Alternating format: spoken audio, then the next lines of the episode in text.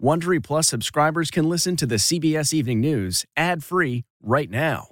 Join Wondery Plus in the Wondery app or on Apple Podcasts. This spring, if you'd rather spend time enjoying your lawn instead of trying to keep it alive, there's good news. TrueGreen is the easiest and most affordable way to get a beautiful lawn. All you have to do is water and mow, and they'll do the rest. Weed control, fertilization, aeration, and even some things you might not even think of. They'll do all of it, while you can do literally anything else. With TrueGreen, you can have your lawn looking as good as a putting green. That's not hyperbole. TrueGreen is the official lawn care treatment provider of the PGA Tour. TrueGreen offers a satisfaction guarantee, and they have a verified best price promise, which guarantees you the lowest price with no compromise on quality. You do you. Let TrueGreen do your lawn care. Visit truegreen.com to get the best lawn at the best price with the best people guaranteed. This episode is brought in part to you by Audible, your go to destination for thrilling audio entertainment. Whether you're looking for a hair raising experience to enjoy while you're on the move or eager to dive into sinister and shocking tales, Audible has an exclusive collection of thrillers from best selling authors that will keep you on the edge of your seat like James Patterson's first audio only thriller, The Coldest Case. Experience stories like never before, where every chilling detail is brought to life by captivating sound design. Plus, as an Audible member, choose one title a month to make yours forever. And now, new members can try Audible free for 30 days. Just visit audible.com slash WonderyPod or text WonderyPod to 500 500. That's audible.com slash WonderyPod or text WonderyPod to 500 500. Tonight, as we come on the air, a stunning new number. More than 60,000 Americans in the hospital sick with COVID, the most ever since the start of the pandemic. And it comes as experts warn if we don't act now, it will only get worse. Doctors and ICUs are overwhelmed. Patients in some states turned away. Others airlifted out of the state in search of a hospital bed. As the CDC says, nearly 20,000 more Americans will die by the end of the month. And take a look at these incredibly long lines for COVID testing and the challenges ahead for distributing a vaccine. Plus, what Dr. Fauci said today about when most Americans will start to get the vaccine. Not accepting defeat. President Trump insists he can still win the election, as President elect Biden says it's time for him to give up. I just think it's an embarrassment. Upholding Obamacare? The hints tonight from key Supreme Court justices, including Amy Coney Barrett, and what it could mean for tens of millions of Americans. Scathing Vatican report. An internal investigation reveals the late Pope John Paul II knew for decades about sexual abuse allegations against American Cardinal Theodore McCarrick, but still promoted him. Hole in one. The incredible shot tonight at Augusta, skipping across the pond. And we end tonight with the extraordinary story of 21 year old Chris Nikic, his motto for life that can inspire us all. This is the CBS Evening News with Norah O'Donnell, reporting from the nation's capital. Good evening and thank you for joining us. We're going to begin with breaking news. Tonight, a new wave of coronavirus cases is now crashing across the country taxing intensive care units and threatening to roll back months of progress in the fight against COVID 19. As we come on the air, more than 60,000 Americans are now hospitalized with the virus, an alarming new high. The death toll is climbing too. The CDC is now bracing for as many as 20,000 more Americans to die in just the next three weeks alone. The country's top infectious disease expert saying he's hoping Pfizer's new vaccine may help change that. Dr. Anthony Fauci says the new shots could get emergency approval as soon as next week and could be available to most Americans by April. Well, tonight we'll take you inside the complex plan to make that happen. President Trump took credit for the vaccine's development today on Twitter while continuing to falsely allege election fraud and without providing proof. President elect Biden called Mr. Trump's refusal to concede the race an embarrassment, saying Republicans who won't acknowledge his win are intimidated by the president. He says that won't stop him from taking office in January, even though tonight the Trump administration is still refusing to start the transition process. There's a lot of new reporting to get to. We've got our team of correspondents standing by to cover it all. CBS's Janet Shamlian is going to lead off our coverage tonight from El Paso. Good evening, Janet. Norah, good evening to you. Coronavirus is out of control in so many parts of the country tonight. Here in El Paso at hospitals like this, they set an all-time record today, not just for hospitalizations, but for the number of people in ICU. Also tonight, there is a new development on the search for a vaccine. Breaking news tonight. The nation's top infectious disease expert, Dr. Anthony Fauci, says he expects the Pfizer vaccine to go through the FDA's emergency authorization process in the next week and a half. By the time we get into December, we'll be able to have doses available for people who are judged to be at the highest priority. The latest COVID hotspot is the entire nation there's no question that our hospitals are about to be overrun. Do not be at all surprised when we hit 200,000 cases a day. That's Dr. Michael Osterholm, newly named to President elect Biden's Coronavirus Advisory Board. How bad did it get for you? It felt like a bad flu. Dr. Julio Novoa is an El Paso OBGYN who got the virus and passed it to his wife. It's something scary. It's your life. It, you know, it could be life or death. In the Chicago area, hours long waits for testing. More than 100,000 in Illinois tested on Monday alone. 15 states have seen coronavirus hospitalizations double in the last month, including New Mexico, where hospitalizations tripled in a month as Des Moines hospitals are at capacity, even the Children's Hospital. A stark warning in Oklahoma. If our current rate of infection is not curbed, we will run out of beds and of staff. And, dire predictions in Minnesota. This, the fear is once you lose control, this line would go off the top of the television screen here. In Idaho, one of the state's largest hospitals had to temporarily send patients away the last two weekends. No room. Amid COVID fatigue, some scenes of defiance, including in El Paso today, where we found this clothing store open despite a lockdown on non essential businesses. Dr. Novoa says he learned the consequences can be severe. As a dad, as a husband, when you were sick, did you allow yourself to think about how bad it could get? The first day, I, I really worried what happens if I die? That was the only day I allowed myself to really think about it, the first day. And tonight, the city of Newark, New Jersey has imposed a mandatory curfew on more than 130,000 of its residents.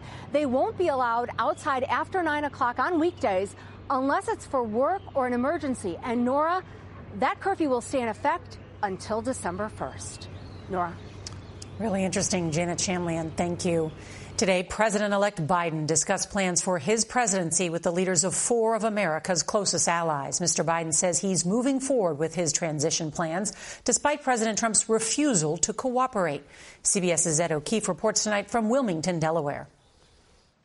President elect Joe Biden today briefing reporters three days after he declared victory, but forced to address the fact that President Trump refuses to concede. Well, um, I just think it's an embarrassment. Um, quite frankly. Uh, the only thing that, uh, how can I say this uh, tactfully? I, I think it will not help the president's legacy.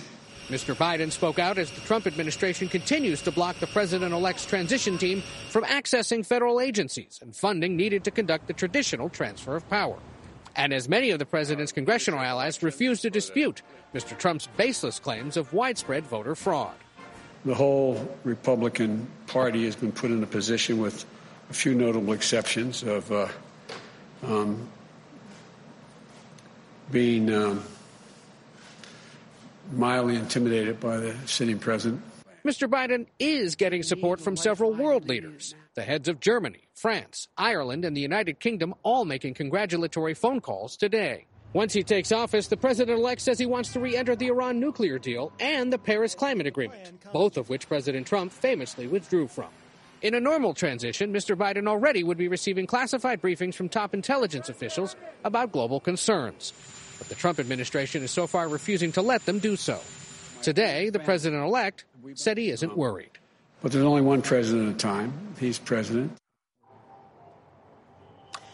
In another example of how this transition is going differently, CBS News has learned that the State Department is playing no role in those calls between the president elect and world leaders.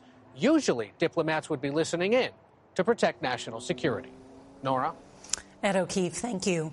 Tonight, President elect Biden's margin in Pennsylvania is growing. He's also slightly adding to his lead in Georgia, while in Arizona, President Trump is chipping away at Mr. Biden's lead. Tonight, the electoral vote count stands at 279 to 214, with four states still too close to call. Here's CBS's Ben Tracy. President Trump tonight still refusing to concede, firing off baseless tweets from behind the walls of the White House claiming he'll still win and alleging ballot counting abuse. Twitter flagging that, noting voter fraud of any kind is exceedingly rare. Today, Secretary of State Mike Pompeo backing the president's false narrative that he actually won. There will be a smooth transition to a second Trump administration. President Trump has played two rounds of golf but hasn't spoken publicly since last Thursday. If you count the legal votes, I easily win. And for the fifth day in a row, there are no public events on his official schedule.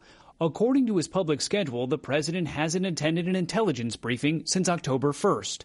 Mr. Trump's last revealed call with a foreign leader was more than 10 days ago, and he hasn't met with his coronavirus task force in months. Try to facilitate a transition that ensures our president elect is successful. Four years ago today, then President Obama welcomed President elect Trump to the White House. But sources say Mr. Trump has no plans to return the favor for Joe Biden. Many Republicans on Capitol Hill aren't acknowledging Biden's win either, as my colleague Nancy Cordes found. Have you spoken to Vice President Biden yet? I have not. Do you believe he won the election? Senator, have you congratulated Vice President Biden yet? No. Why not? The race was closer in 2016, and Republicans congratulated President Trump then. Well, I can tell you that you know we still there's a lot of um, challenges out there still, so I think we need to get all the votes. Meanwhile, the Trump campaign's lawsuits are going nowhere. Some White House officials privately admit the effort is mainly to delay the president having to admit defeat. But now, in a highly unusual move, Attorney General William Barr is suggesting federal prosecutors quickly investigate any substantial allegations of voting irregularities. But even he doesn't seem convinced, cautioning against fanciful or far fetched claims. Ben joins us now from the White House. So, what's the strategy behind the Republicans' decision to stand by the president? Well, Norah, the president's now received more than 71 million votes, and certainly Republican lawmakers don't want to get on the wrong side of his supporters. But then there's also those two Senate runoff elections in Georgia in January that will decide control of the U.S. Senate, and Republicans desperately need President Trump to energize his base to make sure those folks get back out and vote. Norah. Ben Tracy, thank you. Today, a man was arrested in Staten Island, New York, after allegedly posting extremist threats on social media. 54 year old Brian Maiorana is accused of threatening to throw pipe bombs at people celebrating Joe Biden's victory and blowing up the FBI building. Maiorana is charged with sending interstate threats. Investigators found a semi automatic gun and ammunition at his home, and now he is in custody. All right, now to that highly anticipated third Supreme Court challenge to the Affordable Care Act, former President Barack Obama's signature piece of legislation. While Republicans hope the conservative majority will kill it, tonight it appears likely to survive. Here's CBS's Jan Crawford. It's the first challenge to the Affordable Care Act for this newly conservative Supreme Court. 18 Republican led states, joined in part by the Trump administration arguing Congress's decision in 2017 to eliminate a key provision in the statute, the requirement that people buy insurance or pay a penalty, means the entire law must be struck down. Because we got rid of the individual mandate. But based on their questions over two hours of arguments, a majority of the justices seem unwilling to go along, indicating they will not set aside a law that reshaped the insurance marketplace provides health care protections for more than 20 million people. Chief Justice John Roberts. I think it's hard for you to argue that Congress um, intended the entire act to fall. Justice Brett Kavanaugh. It does seem uh, fairly clear that the proper remedy would be to sever the mandate provision and leave the rest of the act in place. A majority of Americans support Obamacare. More voters who cast ballots in the election want the justices to keep it as it is than to overturn it. Today, new Justice Amy Coney Barrett gave few clues on how she sees the law. Her questions and comments were focused and highly technical that would be odd for us to construe the statute as Congress saying, well, we're going to change the statute in a way that's going to render it constitutional, or this provision in a way that will render it constitution- unconstitutional. Now, I do have a caveat. It can be very hard to read these justices because they're hearing arguments by telephone because of the coronavirus. But based on these questions today, it seems a majority is clearly poised to leave the bulk of this law in place with a decision as soon as this spring.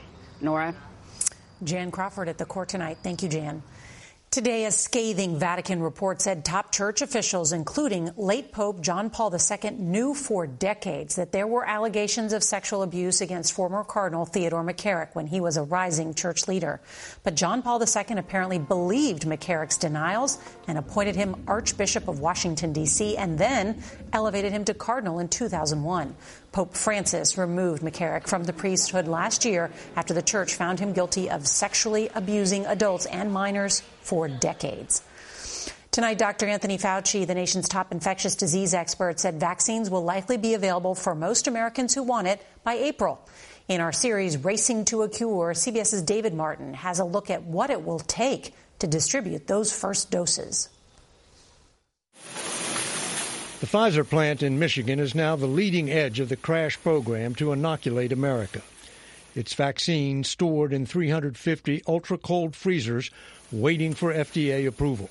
D Day is the first round. Army General Gus Perna, in charge of delivering the vaccine, has been counting on Pfizer to be the first and the most difficult to distribute because it requires two shots. Second dose has to be targeted to the people that already received the first dose. It's essential to our success. You'll have the, the needles and syringes. That'll... Marion Whicker, one of Perna's deputies, showed 60 Minutes the Pfizer vaccine kit, complete with the card telling you when to come back for your second shot. How many of these are going to get lost? Probably quite a few, which is why we are recommending to all the administrators to tell people to take pictures of it. The Pfizer vaccine has to be stored at minus 94 degrees Fahrenheit. To New Jersey Health Commissioner Judith Persichilli, that means the shots will have to be given in hospitals already swamped by COVID. My biggest fear is that we're dealing with a surge uh, at the same time that we're trying to vaccinate. Healthcare workers are likely to be the first to get shots, and General Perna estimates that alone could take three months. David Martin, CBS News, Washington.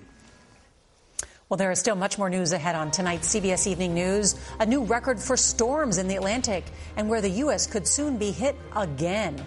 And a tradition unlike any other, Jon Rahm's trick shot makes a splash at the Masters.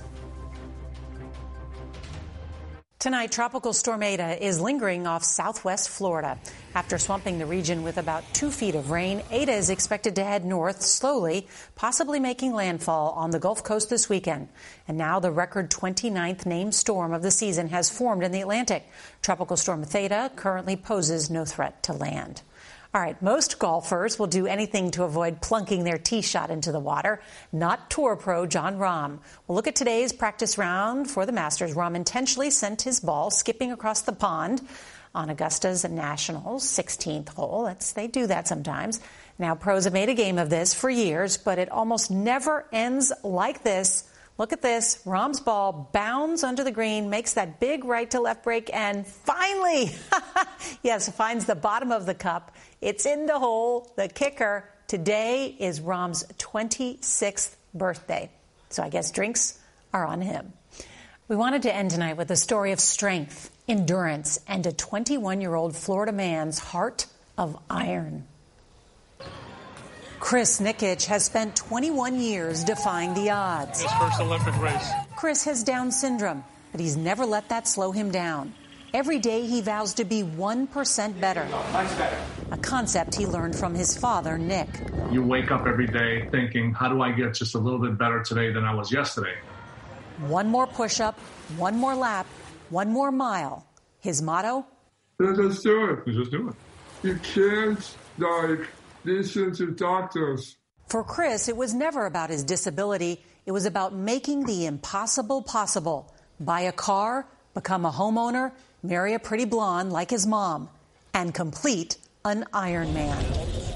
A grueling 140 mile race that includes swimming, biking, and running in one day. This is normal for us. The Special Olympics paired him with veteran Ironman Dan Grieb.